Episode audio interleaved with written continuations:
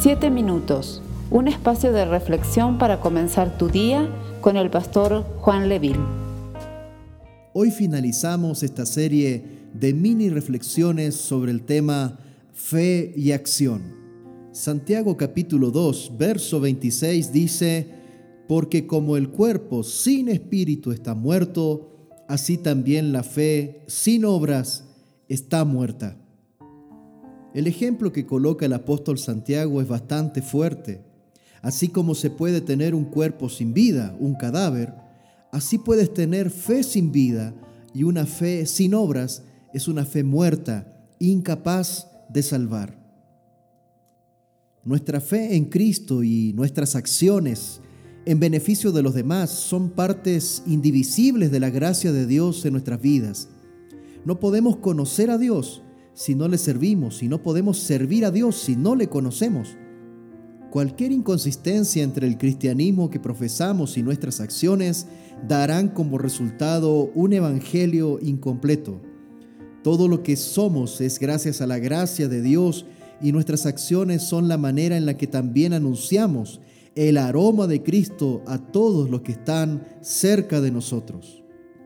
Me llamó mucha la atención el testimonio del misionero Ted Aldrich respecto de su experiencia en Camboya.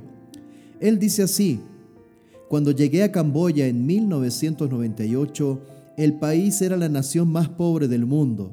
Las personas eran cascarones sin vida. Su país devastado después de perder un tercio de su población ante el genocidio Pol Pot y la enfermedad.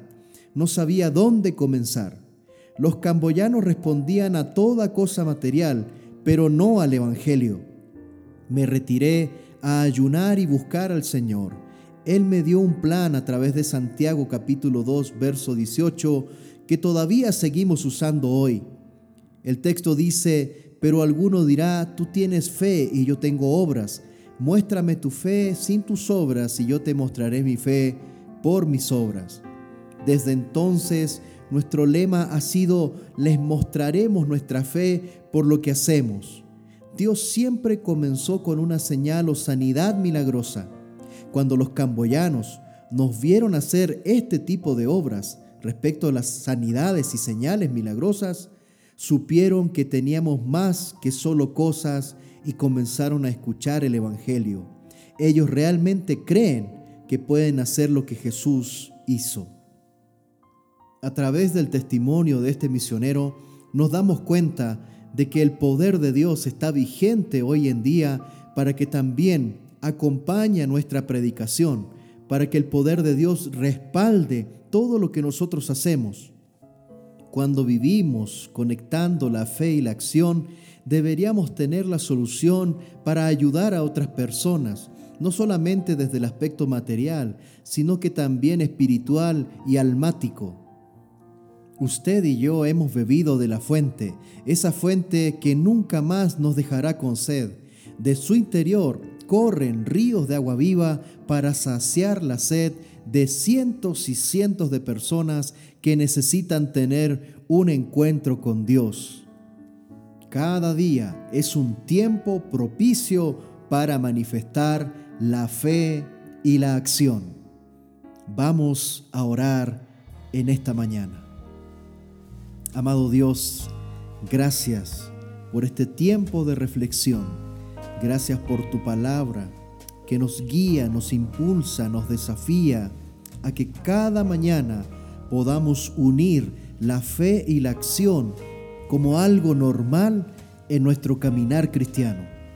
Señor, quiero orar por cada uno de los que me escuchan en este día, para que en el nombre de Jesús el poder de tu Espíritu Santo esté sobre sus vidas hoy y que tú puedas derramar sabiduría, entendimiento, osadía en la fe, no solo para guardar tus palabras en sus corazones, sino que tengan la fuerza y tengan la decisión para poner en práctica la fe y la acción.